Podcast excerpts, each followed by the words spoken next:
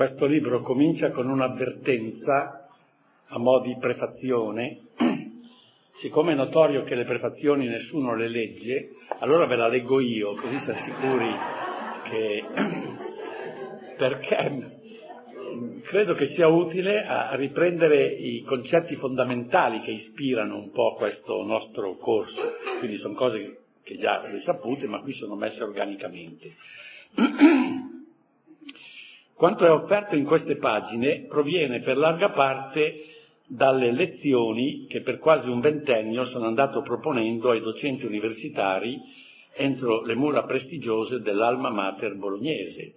Direi che è stato un, un fenomeno quasi singolare che il vescovo entrava nelle aule universitarie ogni, ogni anno, insomma, facendo queste lezioni. Dopo la conclusione del mio ministero episcopale petroniano ho avuto l'agio di rileggerle, queste lezioni, di riesaminarle e anche di rielaborarle organicamente in una prospettiva unificata. Tre convincimenti mi sono stati di ispirazione e di guida in questo ripensamento. Primo, siamo tutti originariamente alle prese con un enigma che da ogni parte ci avvolge è un enigma l'uomo, è un enigma la storia dell'umanità, è un enigma il nostro stesso esistere. Tutte le cose sono in travaglio e nessuno potrebbe spiegarne il motivo, come dice il Coelet, è sempre molto incoraggiante. Quindi non si capisce niente, insomma, di questo mondo.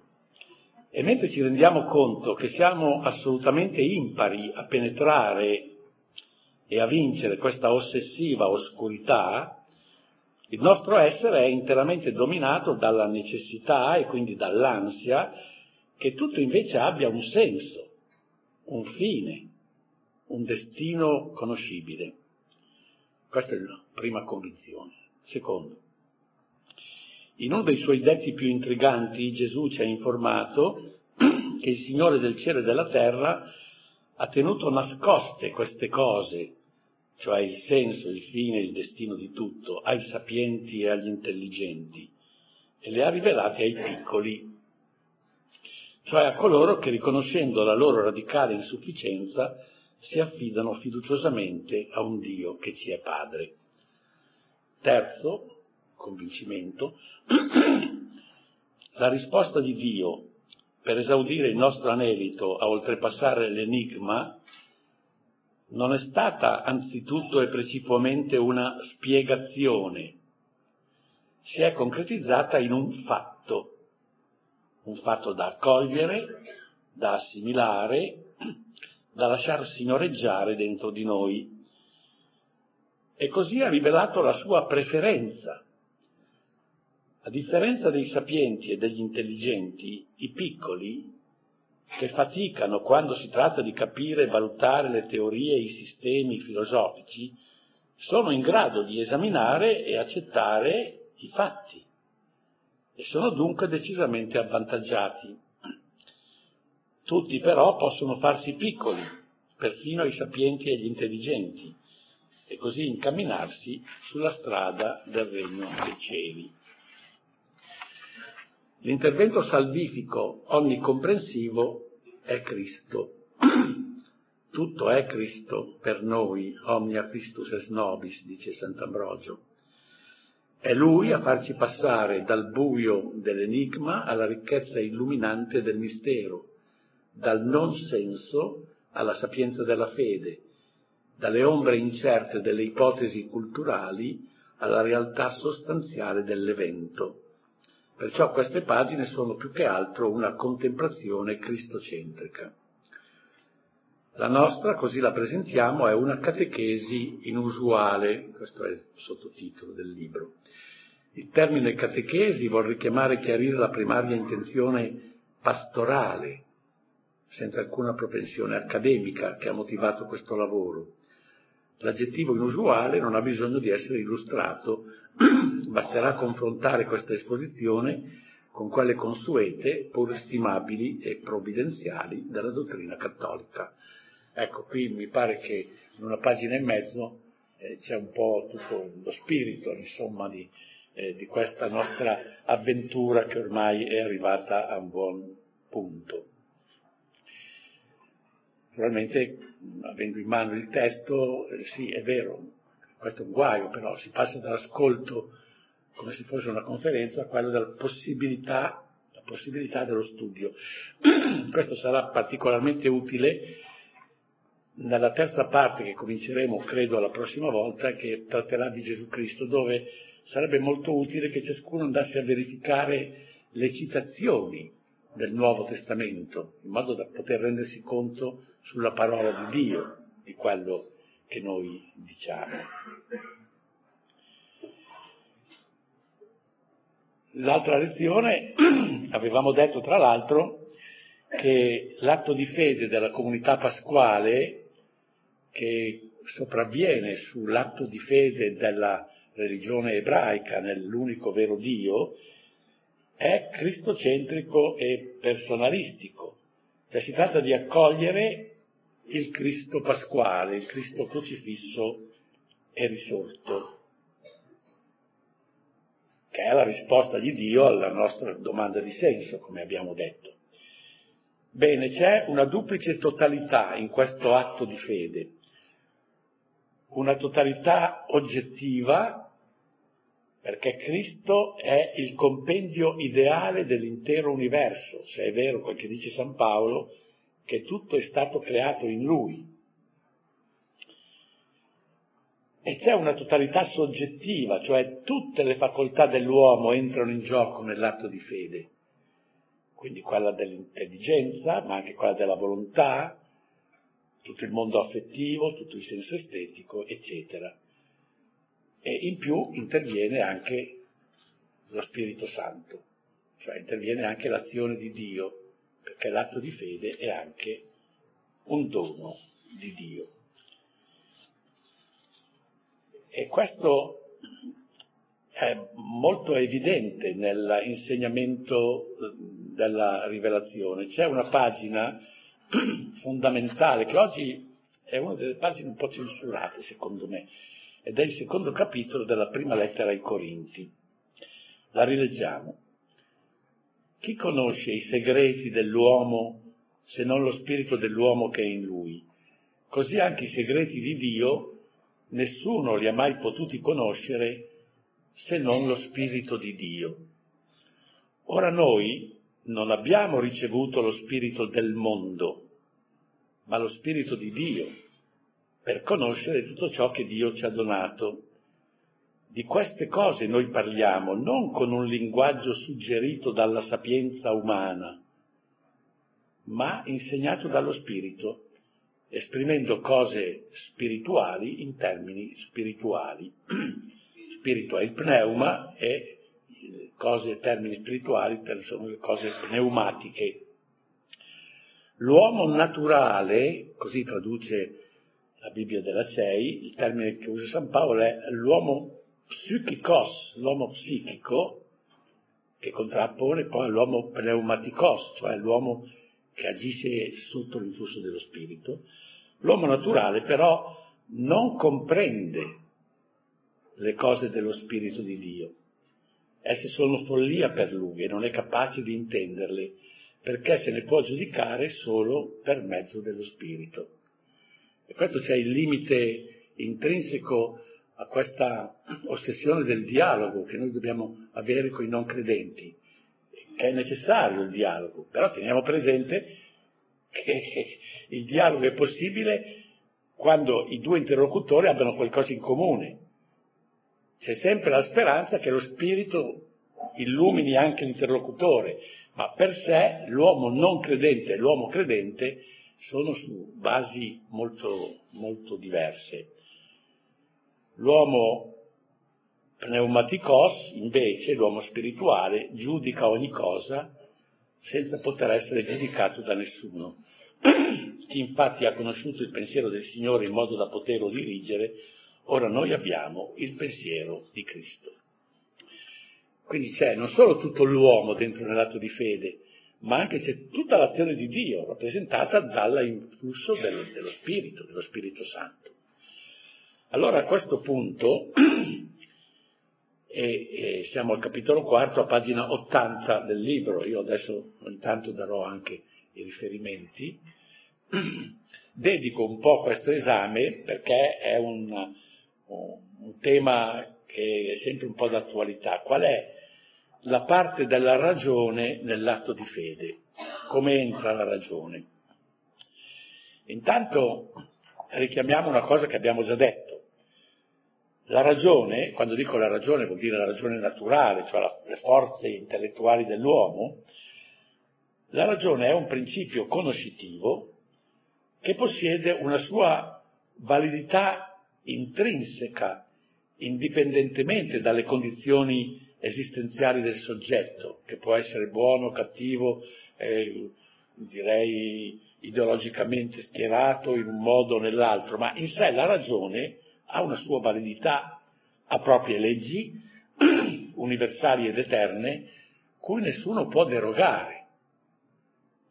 È in grado di raggiungere come suo oggetto più alto l'essere come tale in tutte le sue implicazioni. Nessuno può legittimamente supporre che per credere gli venga richiesto la rinuncia a ragionare correttamente. Questa è la cosa che si cerca di accreditare un po' nell'opinione pubblica, ma è falso. La ragione è anch'essa frutto di Dio ed è un modo per arrivare alla verità, una sua forza intrinseca. Ed è curioso che in questo scorcio di storia dell'umanità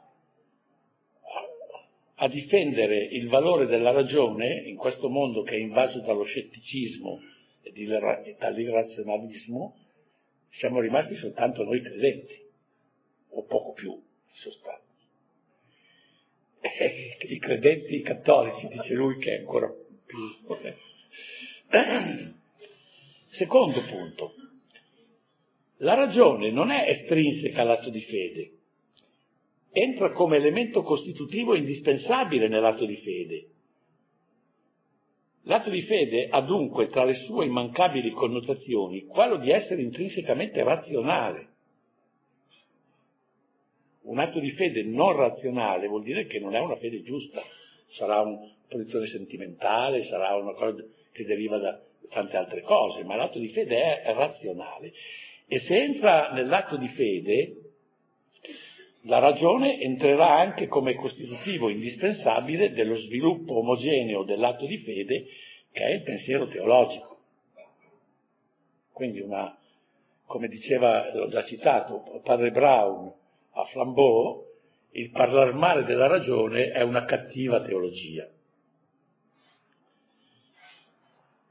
Però qui attenzione, L'universo concretamente creato, cioè l'ordine di cose tra gli infiniti possibili che Dio ha scelto, è pensato e voluto in Cristo Redentore.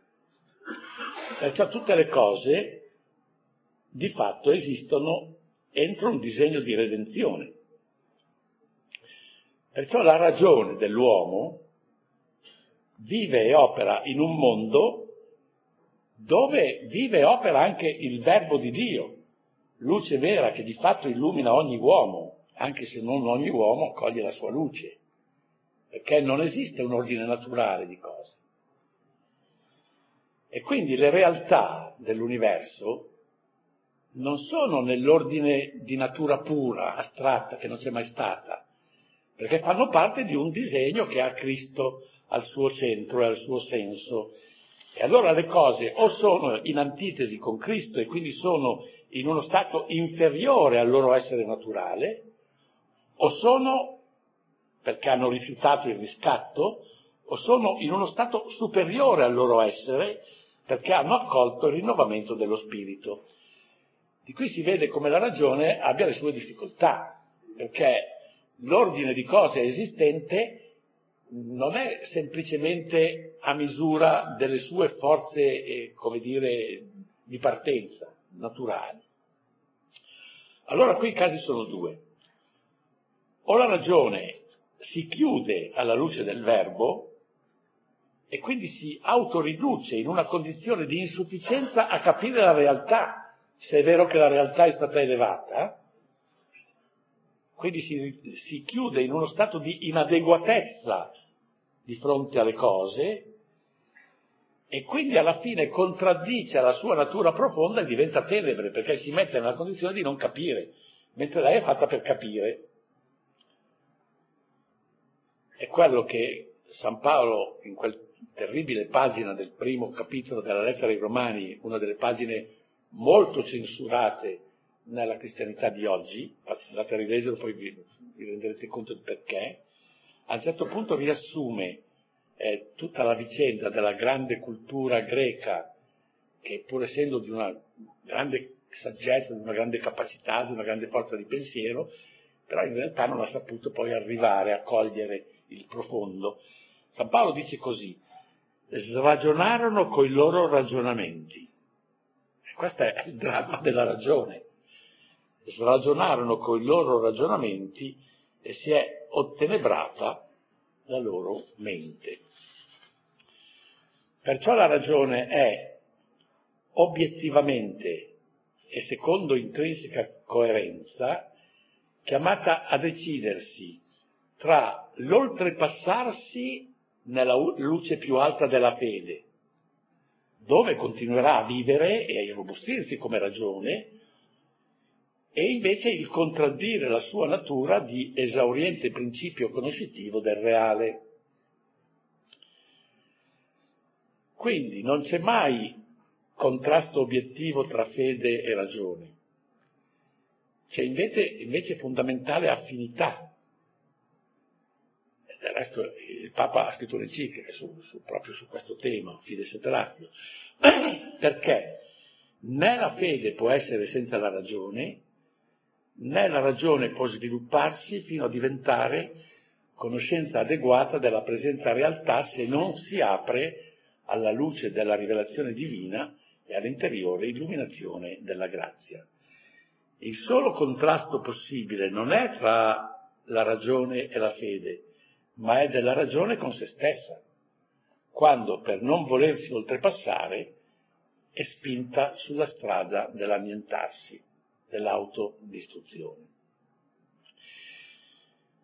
Mi viene in mente una frase lapidaria di Chesterton che si fa sempre un po' fatica a entrare nel suo mondo, ma eh, coglie davvero. A un certo punto scrive così Chesterton. Ciò che comunemente chiamiamo mondo intellettuale si divide in due categorie di persone. Coloro che venerano l'intelletto e coloro che lo usano. Vi sono eccezioni, ma solitamente non si tratta mai delle stesse persone. Coloro che usano l'intelletto non lo venerano, lo conoscono troppo bene Coloro che venerano l'intelletto non lo usano, come dimostrato dai discorsi che fanno quando ne parlano. Io sarei tentato di fare qualche esemplificazione di attualità, ma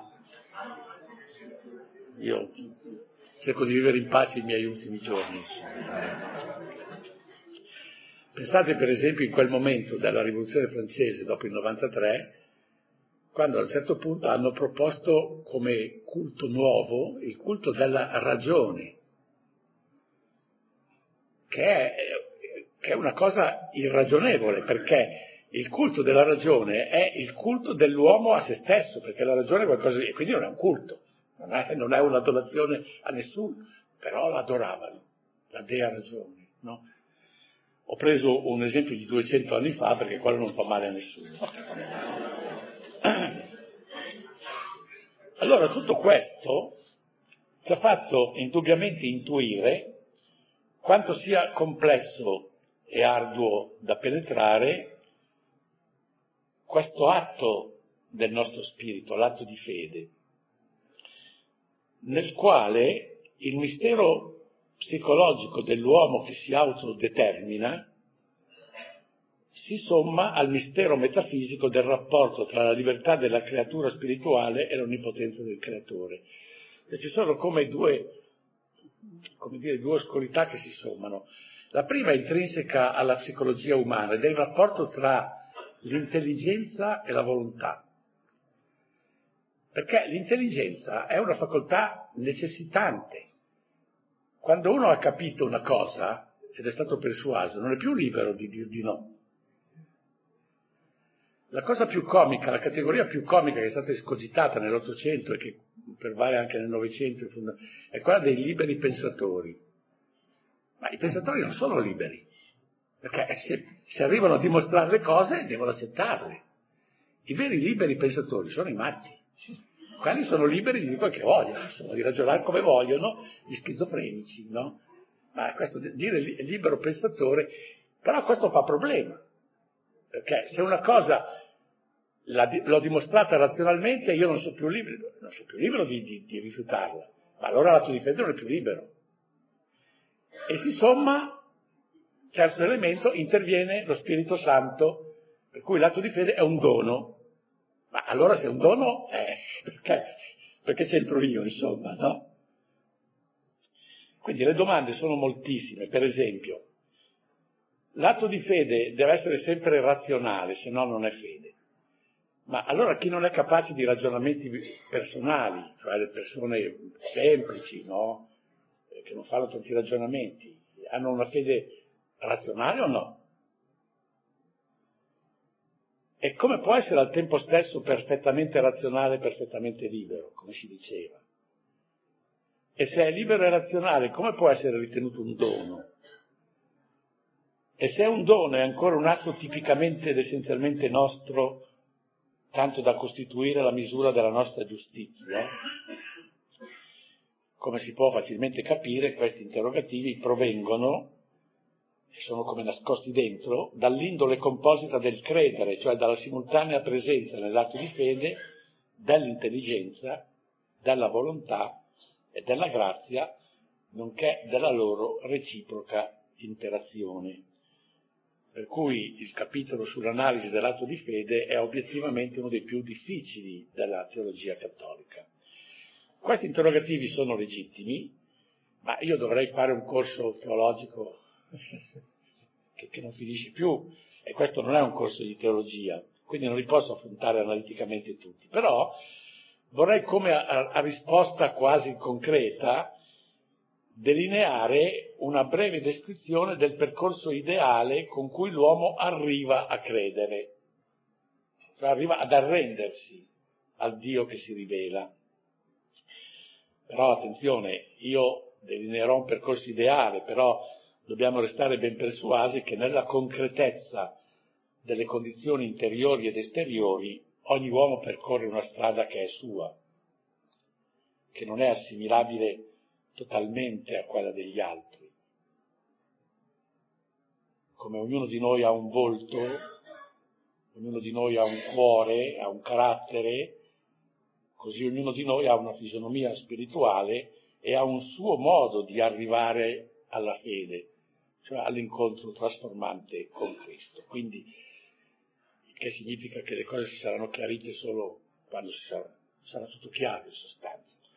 E quindi con quel po' di arbitrarietà che è inevitabile in ogni presentazione schematica, io vorrei distinguere quattro momenti del processo logico-psicologico che conduce alla fede. C'è un momento iniziale, un momento negativo, un momento positivo e infine il traguardo del credere. Un momento iniziale.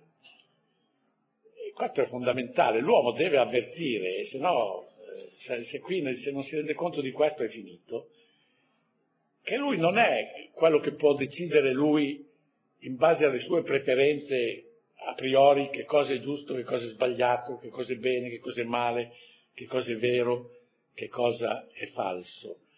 Il principio fondamentale, questo l'uomo deve avvertirlo, da cui deve prendere inizio la sua avventura spirituale, è quella di non ritenere se stesso la fonte della verità, la verità in atto, è la misura suprema di tutta la realtà. Qui mi viene in mente l'ultimo discorso pubblico che è stato fatto da Benito Mussolini, che di solito non è mai citato in corso teologico, quindi eh, eh, eravamo proprio nel 1943, proprio a poche settimane dalla fine del, del regime, no? E a un certo punto lui è uscito con questa frase. L'uomo, come dice Protagora, come dice Anassagora, è la misura di tutte le cose. Come dice Anassagora, scusate la mia erudizione. E doveva essere scusata la sua erudizione, perché Anassagora non aveva mai detto questa frase. Questa frase era di Protagora, che è un altro sofista, insomma, non cambiava poi molto in sostanza, no? Protagora era un po' il cuore della, di tutta la corrente sofistica. È l'uomo la misura di tutte le cose, quindi l'uomo decide lui che cosa è bene, che cosa è male, no? Criticato poi da Platone che dirà no, è Dio la misura di tutte le cose, cioè ci deve essere un principio superiore, no? L'uomo deve percepire che non è lui la fonte della verità. Questo sembra una cosa ovvia, eppure guardate che è una delle cose difficili. Eh? Io la penso così, è una delle frasi che si sentono più spesso dire che non bisognerebbe mai dirla perché vuol dire che è, è finito il dialogo. Cioè, o tu mi dici le ragioni, e le ragioni vuol dire che ri, ti rifai a qualcosa che è estraneo a te, ma presentare come autorità suprema te stesso, beh, questo vale per te, ma per me non vale, insomma, no? Allora l'uomo perce- percepisce questo, quindi anche come imperativo morale, se si rende conto che non è lui la fonte della verità, il dovere di cercare questa misura delle cose, il dovere di essere docile alla verità assoluta dovunque essa sia e dovunque gli capiti di incontrarlo. È un imperativo morale, come tutti gli imperativi, che sono assimilabili ai primi principi è indiscutibile, non ha bisogno di fondazione, ma come tutte le norme morali è superabile nella pratica. Cioè teoreticamente è infrangibile che noi dobbiamo cercare la verità, ma può essere agevolmente infranto nel comportamento, cioè io non la cerco, perché la definisco io e me l'è finita, insomma. Allora chi lo infrange, questo imperativo, vuol dire che per lui l'avventura è finita, cioè non comincia neanche a partire nell'avventura che porterà all'atto di fede. Per chi lo rispetta, l'itinerario deve proseguire. Allora abbiamo un secondo momento. Ogni uomo che si è posto in cammino per la ricerca della verità, però di fatto non è che lui non pensa a niente. Di fatto lui occupa già una posizione intellettuale perché come il nostro corpo occupa sempre uno spazio, può essere qui, può essere là, può essere là, però non può non essere da, da nessuna parte. Uno spazio deve essere, può cambiarlo, ma deve occupare uno spazio. Come riempie dunque di necessità uno spazio fisico, così l'uomo intellettualmente e moralmente adulto occupa di necessità uno spazio logico e spirituale di fronte al problema del significato complessivo del suo esistere. Posizione che per forza di cose è sempre di tipo sintetico e concreto, può essere diversa. Per esempio, uno può dire io sono scettico, cioè io non, credo a niente, cioè non, non, vabbè. io penso, o sono agnostico, non, io penso che non si possa asserire niente di sicuro. Cioè, questa è una posizione. Oppure la mia posizione è materialistica, non credo nell'esistenza dello spirito, o spiritualistica, eccetera. La posizione può essere diversa, però una posizione c'è sempre. In questo momento negativo, l'uomo che vuole continuare a riflettere si rende conto a un certo momento che la posizione che lui ha occupato mh, mm, è inadeguata, non lo soddisfa. Per esempio, vediamo una delle cose più diffuse. Non si può asserire niente, non si può dimostrare niente, questa è quella dell'agnosticismo. No? Beh, questa frase si può dimostrare o no? Cioè è sicura o non è sicura? Cioè non c'è niente di sicuro. Questa frase, non c'è niente di sicuro, è sicura o non è sicura? Perché se è sicura, allora non è mica vero che non c'è niente di sicuro. E se non è sicura, anche allora non è vero che non c'è niente di sicuro. Cioè, uno si rende conto che queste posizioni non reggono, deve uscire da questo momento, deve cercarla questa verità, va in cerca di altre soluzioni esistenziali con animo aperto, pronto a servire la verità e a riconoscerla dovunque la trovi. Naturalmente non arriverà mai ad approdare a una visione della realtà che dia senso plausibile alla sua vita. La ragione è quella che di fatto questa realtà è di ordine soprannaturale e quindi l'uomo da solo non ci arriva a, a esaurirne il senso. E quindi resterà un po' sempre deluso in questa sua ricerca. E queste delusioni continue derivano proprio da questa sproporzione che c'è tra la, le, le forze naturali dell'uomo che cerca e la realtà che è superiore a queste sue forze. Fino a che non arriverà a conoscere e fare il salto di cui si parlava, che era il salto della fede, che tra le posizioni eh, eh, l'unica posizione al di là della quale non, non si va più perché, perché, risponde davvero è la posizione che è incentrata sull'atto di fede, che però per intanto io non faccio ancora. Come si fa a capire la fondatezza, la razionalità dell'atto di fede? E qui c'è il momento positivo. L'uomo a un certo punto si pone in sintonia con queste verità superiori. Ma come si pone in sintonia? Siccome sono queste verità, che sono l'amore di Dio incentrato in Cristo Redentore, sono di tipo morale, si possono conoscere non con dei ragionamenti astratti, ma per connaturalità cioè senza la connaturalità non si arriva. Facciamo un esempio, questo vale per tutte le leggi psicologiche. Per esempio, un bugiardo non crede alla sincerità degli altri, non si fida degli altri. Perché? Perché manca dell'esperienza della sincerità e di conseguenza non, non la prova nell'altro. Un ladro crederà sempre che la persona che è lì davanti o è ladro come lui o è scemo, perché il valore dell'onestà non lo percepisce interiormente. Questa è la ragione per la quale è difficile imbrogliare un bugiardo ed è difficile rubare a un ladro, perché lui diffida, non crede che, che a me non dice che è un ladro anche lui, allora sta, sta attento, si mette su, è convinto che se, se non è mica scemo ruba anche lui come rubo io in sostanza, perché gli manca questa connaturalità, questa esperienza di connaturalità. L'amore di Dio che vuol salvarci e l'iniziativa di Cristo appartengono proprio alla categoria di questi valori che esigono la connaturalità per essere colti.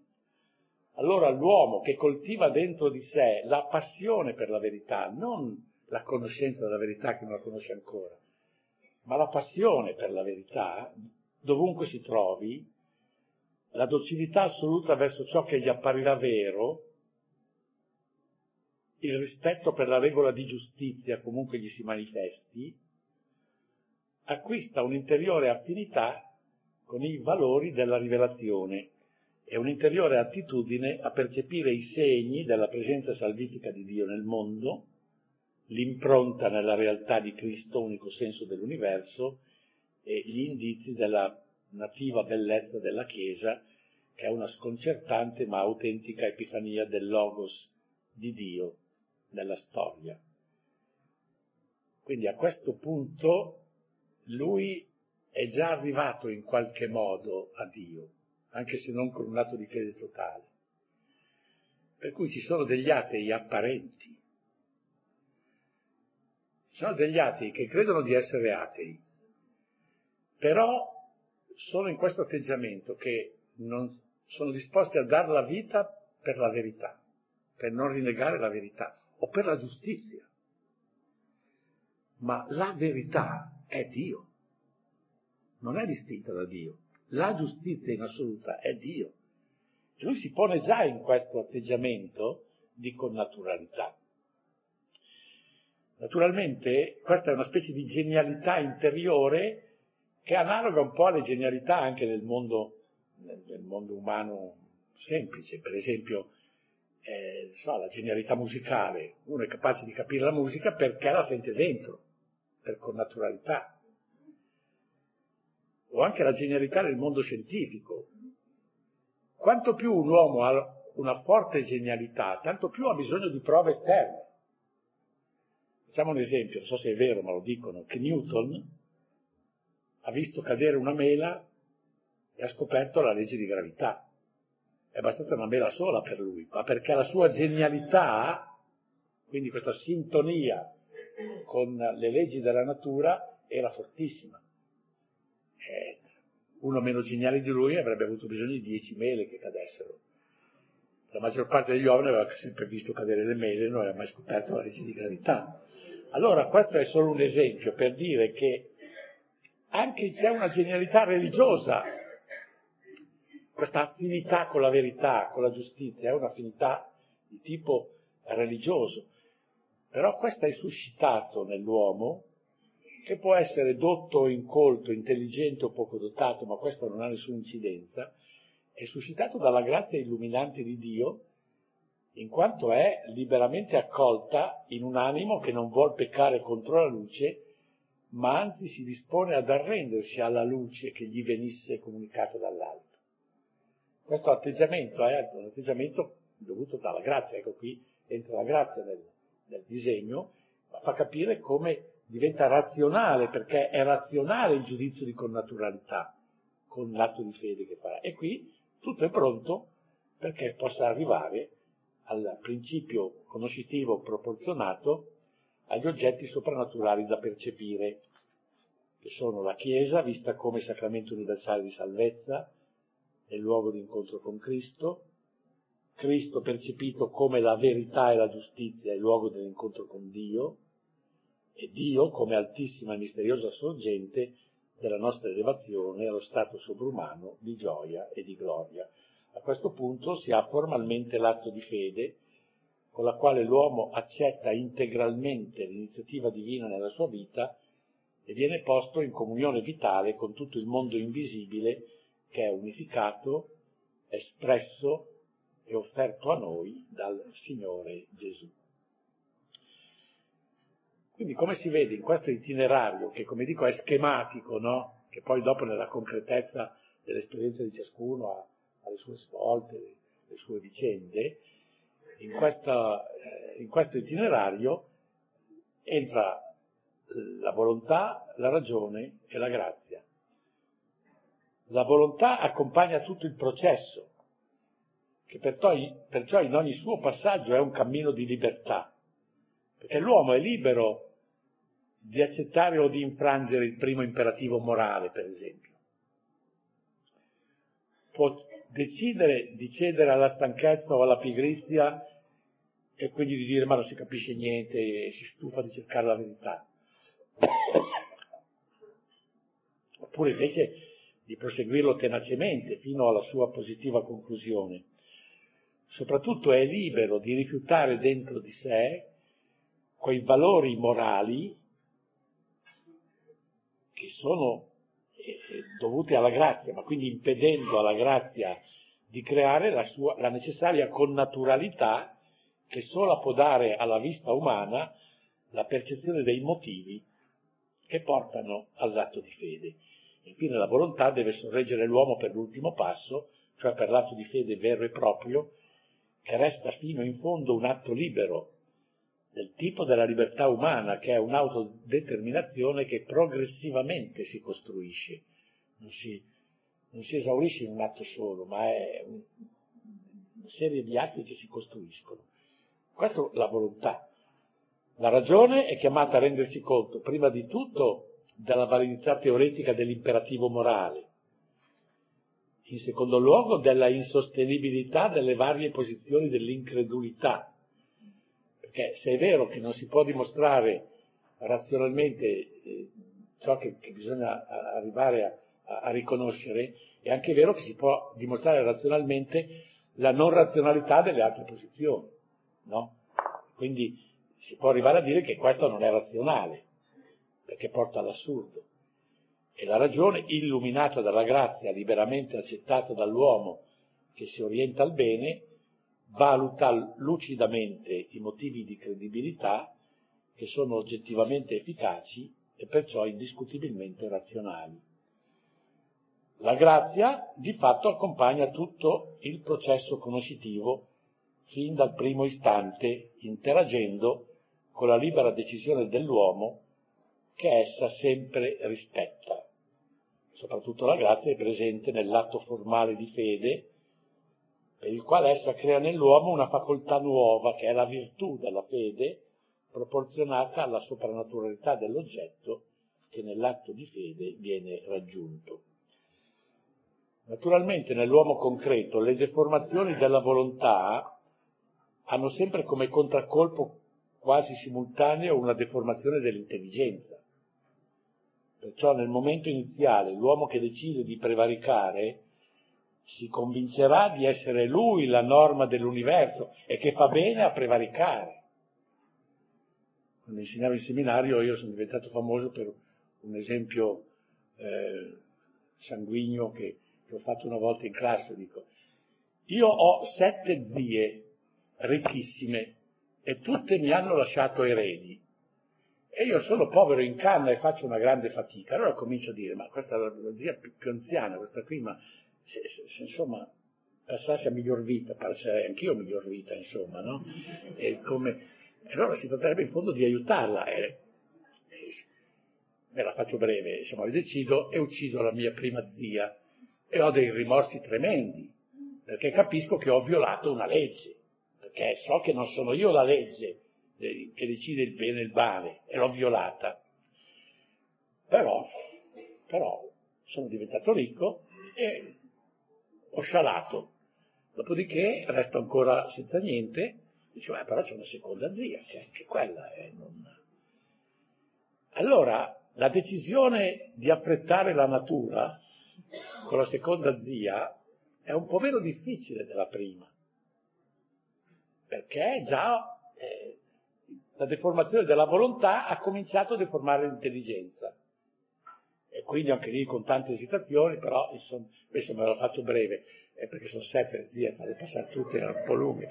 Quando arrivo alla quinta e alla sesta, ma mi sono convinto che sono un benefattore dell'umanità, che, che le zie veramente, veramente era quello che si aspettavano, che no, non c'è niente di male. La deformazione della volontà ha portato alla deformazione dell'intelligenza, quindi questo bisogna sempre tenerlo presente nella concretezza. C'è sempre però anche la possibilità, nella concretezza, che l'uomo sbagli in buona fede, che continui a vagare senza colpa, o che addirittura arriva a ritenere conclusa la sua ricerca su un falso approdo, convinto di aver trovato la verità. Beh, eh, quest'uomo può essere ritenuto un incredulo apparente. Egli crede, crede di non credere, ma in realtà è già vicino a Dio, perché per quel che sta in lui, insomma, lui ha cercato di conoscerlo e se poi ha fatto un giudizio che non, che non è esatto, ma questo non, non poteva far diverso in sostanza. E Dio solo potrà giudicare la sua vicenda. In ogni caso resta sempre vero quello che dice Gesù nel terzo capitolo di San Giovanni, che chi fa la verità viene alla luce.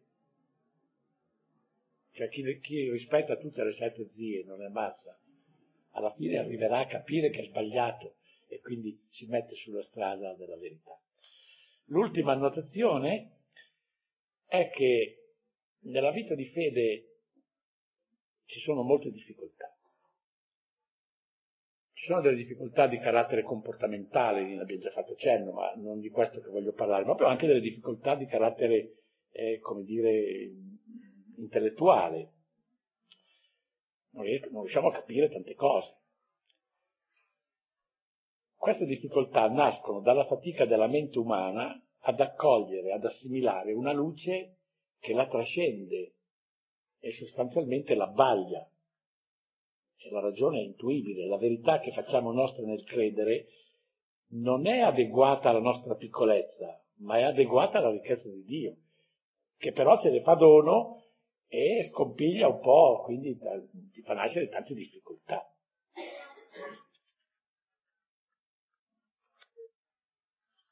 La cosa che mi pare doveroso dire, con cui terminiamo finalmente questa trattazione sulla fede, e la prossima volta ci occuperemo di Gesù Cristo fino alla fine, no? È che uno pensa di dubitare, di, ho dei dubbi di fede, qualche volta non sono affatto dubbi di fede, sono solo difficoltà a credere, ma la difficoltà è il fatto che si è presa sul serio la fede, non sono dubbi.